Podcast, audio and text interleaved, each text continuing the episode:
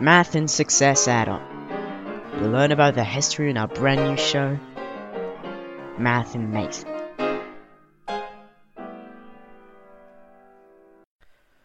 Good morning everybody and welcome to our new broadcast. Today we're going to be talking about the golden ratio, also called the golden mean, golden section and everything. So basically it is a mathematical concept known since the time of ancient Greece, and over the past centuries a great deal of knowledge has built up around phi, such as the idea that it represents perfect beauty. So this number appears many times in geometry, art, architecture and other areas. So please welcome with thunderous applause our golden number specialist Mike. Good morning, John. So first of all, I'd like to begin with a little definition of what the golden ratio is for those who don't know yet. First of all, let A and B be two lengths such that A is superior than B, which is superior than 0.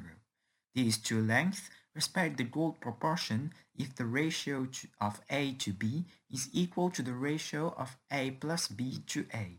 So the golden number is an irrational number, noted phi, equal to 1 plus square root of 5 divided by 2. Finally, the golden number is the only positive solution of the following quadratic equation, which is x squared minus x minus 1 is equal to 0. Well, the golden ratio is very used in geometry, but could you please tell us more? Yeah, in fact, several geometric figures are composed of the golden ratio. For instance, a rectangle could be in the golden proportion if the ratio of its length by its width is equal to the divine proportion. The golden spiral, for his part, is an equiangular spiral that can be obtained from a golden rectangle that we divide into a square and a similar rectangle. This newest rectangle can then be split in the same way. After pursuing this process for an arbitrary number of steps, we can finally connect the corners of these squares with quarter circles. This spiral is found a lot in nature, such as in sunflowers, pine cones, shells, arrangements of leaves, or also petals on certain plants. It's very amazing. But I hear that we can find the golden ratio in a very famous sequence. Apparently it is called the Fibonacci sequence. So can you please explain us what is the link between this sequence and the golden ratio? There is a special relationship between the golden ratio and the Fibonacci sequence, which is a sequence of numbers in which each term is equal to the sum of the two previous terms. Thereby, when we take any two successive Fibonacci numbers, their ratio is very close to the golden ratio. The further away we go in the Fibonacci sequence, the more the quotient of two consecutive numbers tends towards phi. Fibonacci thus gives us a way to determine the famous golden number. So I also know that artists use also this golden ratio in their paintings. Why exactly? Painting is one of the most extensive fields of study of the golden number. Indeed, hundreds of artists have used it, among them well-known artists such as Leonardo da Vinci, Botticelli, Géricault.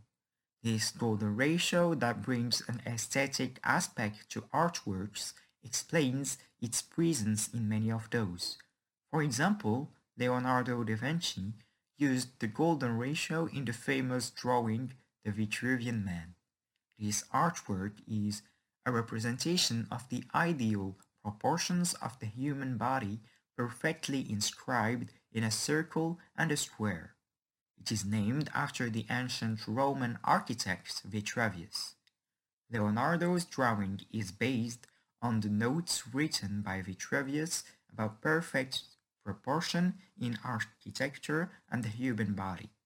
Thus, the Vitruvian Man is now a model of perfection. But I also know that the golden ratio is used in the field of architecture. So what do you know about that? Many buildings comply with the golden ratio, such as the Parthenon in Greece. In fact, this ancient temple located on the Acropolis of Athens was built according to the rules of harmony and therefore respects the golden proportion. The rectangle that contains the entire facade is a golden rectangle. We also find the golden proportion in the Egyptian pyramids. For example, the Pyramid of Cheops has dimensions that highlight the importance that its architect attached to the golden number. The ratio of the height of the Pyramid of Cheops, measured by Thales of Miletus, by its half base is equal to the golden number. So I think this show is coming to an end, and I would like to thank our specialist for accepting our invitation. Thank you, Mike, and goodbye, and see you soon. This was Math and Mates on Radio Lyautey. Thanks for listening. Stay curious, and see you next time.